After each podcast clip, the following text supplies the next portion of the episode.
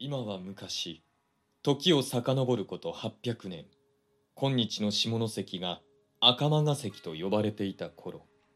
その沖の海にて源氏と平家の長きにわたる争いの最後の戦壇の浦の合戦が繰り広げられた。敗れた平家一門は一族老頭をはじめとし女子供に至るまで彼らの擁する幼き帝安徳天皇をも共に皆海の木図となって滅び去った。それ以来この悲劇のあった海浜は彼らの亡霊によってたたられることとなったのである。平家の武者の魂がその甲羅に人面を宿すという平家ガニというカニのあるのをご存知の方もおられよう。その他にもこの浜では実に多くの怪異が見聞されている。闇夜に浮かぶ幾千の鬼火と呼ばれる奇妙な光。風が吹くたび巻き起こる海に轟く時の声。その昔には夜な夜な船を沈めては人を溺れさせていたあやかしもあったが彼らの霊を慰めるため赤間ヶ関に阿弥陀寺が建立され傍らに平家一門の墓が建てられてからというものはいささかにはなりを潜めるようになったのである。平家の墓地には安徳天皇と近親たちの名が刻まれた記念の石碑が築かれその魂を休んずべく追善の法要がそこで節目ごとに行われる習わしとなった。しかしそれでもなお怪異は折々現れる。亡者たちはいまだ安楽浄土への道を迷うているのであろうか。それから時は流れここ赤間ヶ関に法一という名の盲人があった。この盲人は琵琶の弾き語りの名人として知られ幼少の頃より仕込まれたというその腕前は若年にしてすでに死をしのぐほどであったという。平家物語つまり平曲を語る琵琶法師としてその名を挙げた法一。ことに彼の歌う壇の浦を聞けば鬼人さえも涙を禁じ得ぬという語り草であった。そんな法一も駆け出しの頃は食うや食わずの貧しい身の上であった。その中で阿弥陀寺の和尚という人が彼を支えた。歯科を愛好する風流人であった和尚は折々法一を寺に招いては閉曲を語らせていたのであるがいつしかその腕前に惚れ込み時折琵琶を聴かせるという約束で法一を寺に住まわせることにしたのである。ある夏の夜のこと和尚は法事のために檀家に呼ばれ弟子の僧を引き連れて出かけていった。寝苦しい熱帯夜であった。一人寺に残された法一は涼を取るために寝床を出て阿弥陀寺の裏庭に臨む縁側に出た。法一は和尚の帰りを待ちつつ寂しさを紛らわすように琵琶をかき鳴らし始めた。夜半を過ぎても和尚はまだ帰らない。暑さに眠れず法一が縁側でまんじりともしないでいると寺の裏門からこちらに近づいてくる足音が聞こえてくる。その足音は裏庭を通り縁側に向かってきそして法一の目の前で止まる。だがそれは和尚の気配ではない。次の瞬間地の底から響くような声が法一の名を呼ぶ。ぶっきらぼうに荒々しくまさしく侍が下船の者を呼びつけるように「法一!」はい！声の響きにドキリとして法一は答える。私は目が見えませぬ。どなた様がお呼びになるのでございましょう。恐れることはない。わしはこの寺の近くに足を止めておられる猿やんごとなき身分のお方の使いのものじゃ。殿は今日一族のお歴々と共に源平の合戦のあった壇の浦の景色をご覧遊ばされたのだがそこで法一お前の噂をお聞きになりその琵琶を聞いてみたいとの仰せである。すぐにその琵琶を持ちわしの後について参れ。当時武士の命令とあっては軽々に断ることはできない。法一は草履を履き琵琶を持ってその武者の後に従い足早に寺を出た。法一を導く手はまるで黒金のようでまた全身に甲冑をまとっているらしく歩くたびにガチャリガチャリと音がする。この者の符は定めし立派なお方の家来であろうと思うと法一の心配は払われ自らの幸運に思いを馳せる。この侍の言った去るやんごとなき身分のお方という言葉を思い出しながら私の美話を聞きたいというその殿様は名の知れた大名であるに違いない。ややあって侍は足を止めた。どうやら大きな門の前に来たらしい。はて阿弥陀寺の大門のほかにこのような大きな門が町にあっただろうか。開門。侍が叫ぶと缶抜きを外す音が聞こえ二人は門の内へと通された。門を入ったところの庭を通り奥にある玄関の前に立ち止まると侍はまた大きな声で叫ぶ。ただいま法一を連れて参った。するとせわしい足音障子の開く音雨戸の開く音女の話し声が聞こえてきた。その話しぶりからは貴族に仕える女房のように思えるが法一にはここが一体どこなのか見当もつかない。逡巡するいとまもなく法一は女の一人に手を取られ石段を登る。登りきったところで草履を脱がされその手に導かれるまま果てしもなく長い板敷きを歩き数えきれないほど多くの縁柱を曲がってついに驚くほど広い畳の間の真ん真ん中へと通された。なるほど確かにその部屋には位の高そうな人々が集まっているらしく絹の衣が森の木の葉のようにそよいでいる。ひそひそとささやき交わす声も宮中の言葉らしく雅である。法一はそこで楽にするように言われ用意された座布団に座り琵琶の調子を合わせていた。すると法一をここへ案内した。この家の女たちを取り仕切る老女の者とおぼしき声が彼に言う。これより琵琶に合わせて平家の物語を語っていただきとう存じます。物語の全部はとても一晩では語り尽くせない。法一は思い切って尋ねる。曲のすべては一夜では語ることができませんが特にどのくだりを語れとの仰せでございますか？壇の浦の下りをば語りなされ最も哀れの深い壇の浦の戦の歌を。法一は声を張り上げて壇の浦の戦の歌を歌った。巧みに琵琶を操って法一はさまざまなものの音を表す。牢こぎ船を進める音。ヒュッと飛び交う弓矢の音。足踏み鳴らす武者の雄たけび。兜に当たる刃の響き海へ没して消えゆく命の泡の音。曲の合間合間ところどころで簡単の声が漏れる。なんという腕前だ。都でさえこのような琵琶を聞いたことがない。日の本中に法一ほどの琵琶弾きは二人とあるまい。この言葉に法一は一層奮い立ち彼の琵琶の音は前にも増してさえ渡る。そしていつしか不思議な静寂が彼を取り巻いていたのである。それは物語の終焉哀れなる妖帝安徳天皇が祖母である二位の尼に書き抱かれ海への受水を果たす場面であった。聴衆は皆身震いをしながら長い長い苦悶の声を漏らした。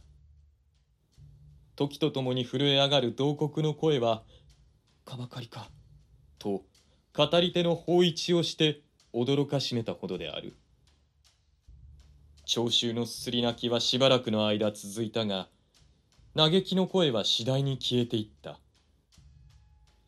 シーンという静寂の中で法一は再びかの老女とおぼしき女の声を聞いたあなた様が他に並ぶもののない琵琶の名手とは伺っておりましたけれどもまさかこれほどのものであろうとは。殿も大層お気に召されぜひあなた様に褒美をとのおぼし飯でございます。お願いでございます。これから先無番の間毎夜殿の前で琵琶を弾いていただけましょうか。されば殿は満足して国元へお帰り遊ばしましょう。明日の晩もまた同じ時刻にここへおいでなさいまし。今宵使わしたあの者がまたあなた様を迎えに参ります。ところであなた様に一つぜひともお伝えせねばならぬことがございます。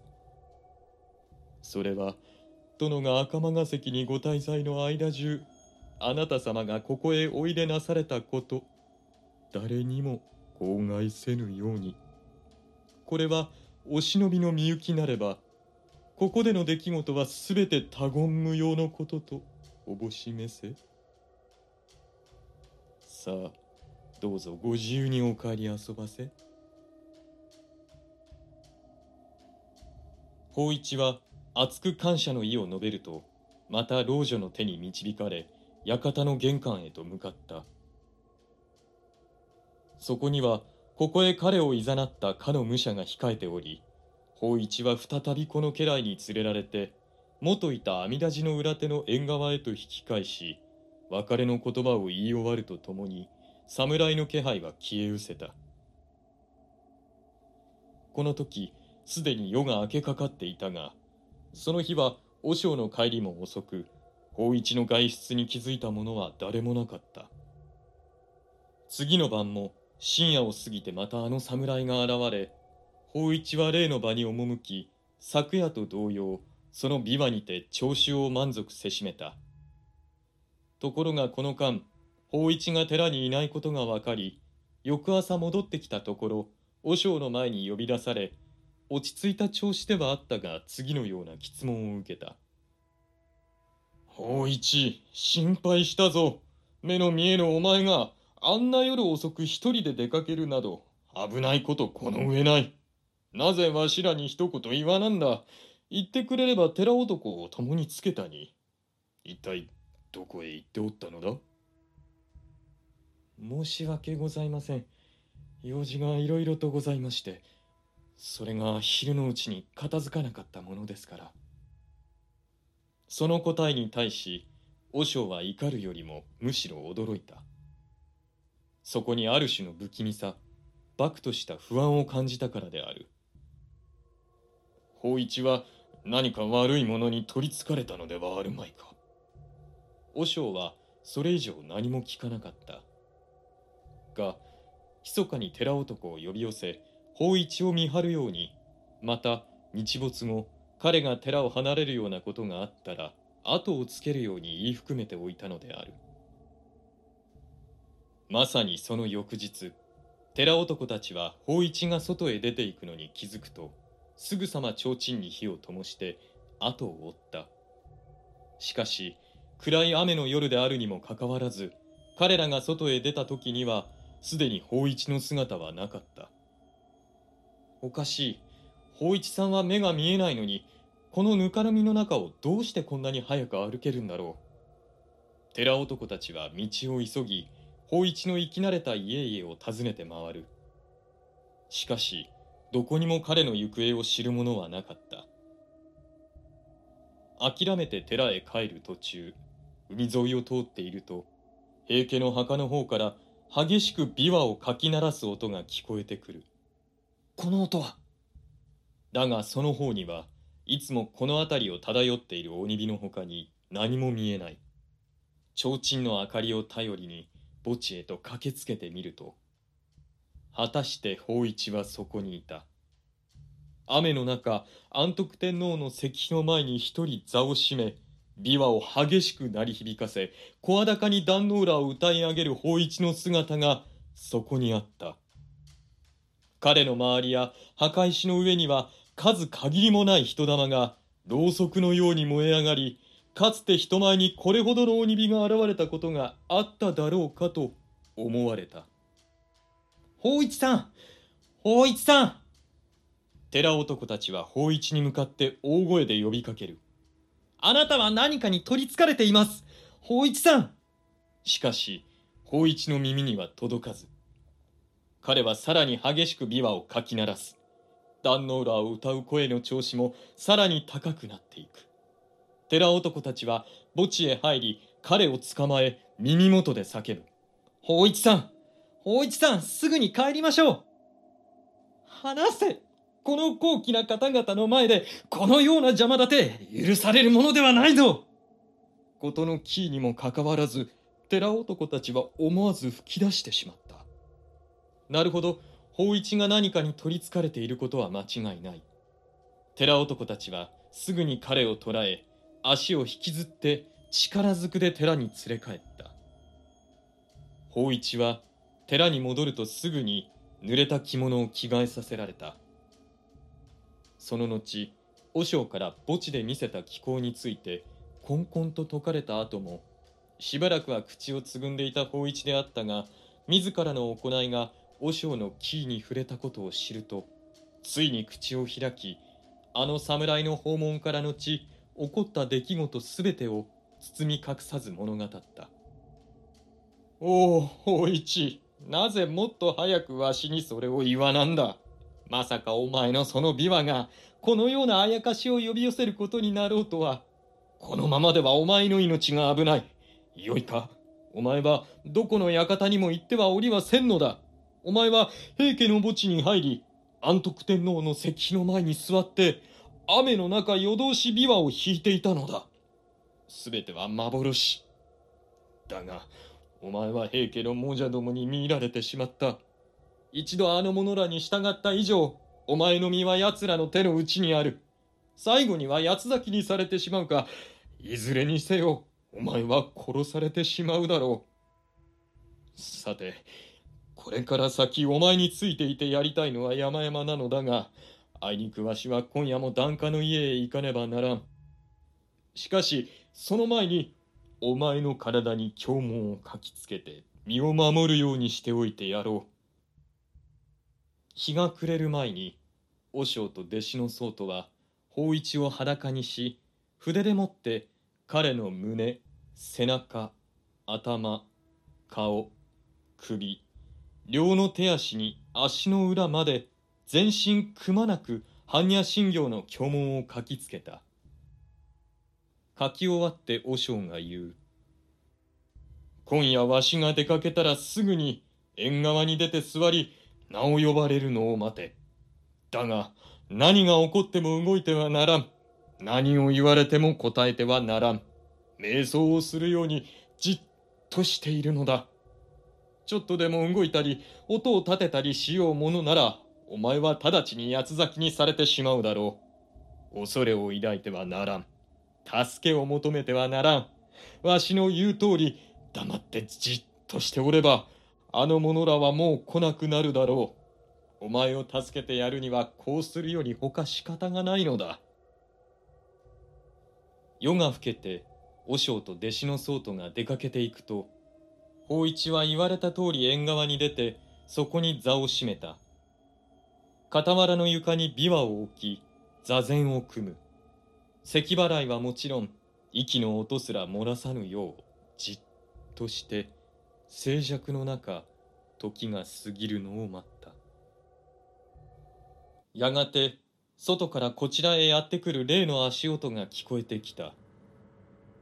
足音は裏門を通り庭を横切り縁側へ近寄ってきて法一の真正面で止まる。法一地の底から響き渡るようなあの声が彼を呼ぶしかし法一は息を殺し微動だにしない。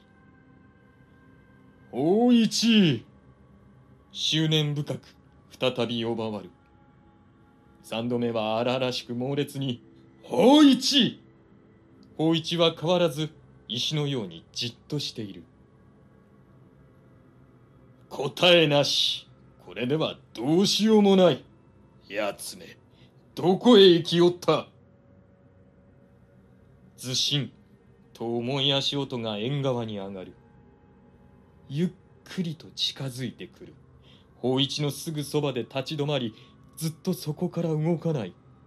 法一はこの間真の像がバクバクとなり全身がブルブルと震えるように感じていたが辺りは死んだような静けさに包まれたままであった。やがて吐き捨てるような声で「琵琶はここに置いてある。がその持ち主の姿といえばここに二つの耳があるだけだ。そりゃ答えられないはずだ。聞く口がないのだからな。耳の他には何もないか。よし。せめてはこの二つの耳を殿へ持ち帰ることにしよう。我が忠誠の証として次の瞬間法一の両耳を黒金の指がむずと掴んだと思った途端耳はぶつりと引きちぎられた。耐え難い痛みが法一を襲ったがこみ上げる涙をも彼は飲み込む。やがて足音は縁側を離れ庭へと下り寺の外へ遠ざかって行きそして消えてしまった。法一は傷口から温かい血の滴るのを感じたがそれを手で抑えようともしなかった。明け方近く寺に戻ってきた和尚は法一のいる縁側へと急いだ。途中ベトベトする者に足を取られあっと驚き叫ぶ。提灯を近づけてよく見てみるとそれは床にこびりついた血のりであった。気づけばそこに法一が座禅を組んで座っている。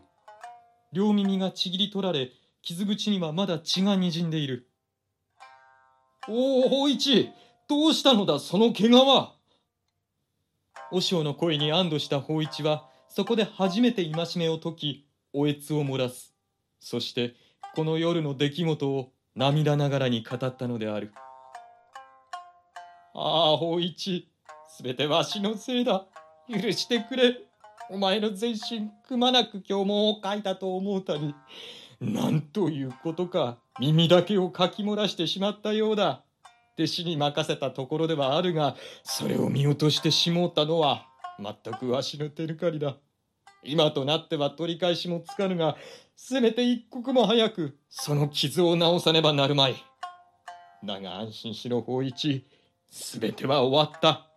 もう二度とあのようなあやかしのやってくることはないだろう。その後腕の良い医者に診てもらいほどなく法一の傷は癒えた。この奇妙な物語は国中至る所へと伝わってゆき法一の名も広く知れ渡った。天下の大名将名たちが法一の琵琶を目当てに続々と赤間ヶ関へやってきた。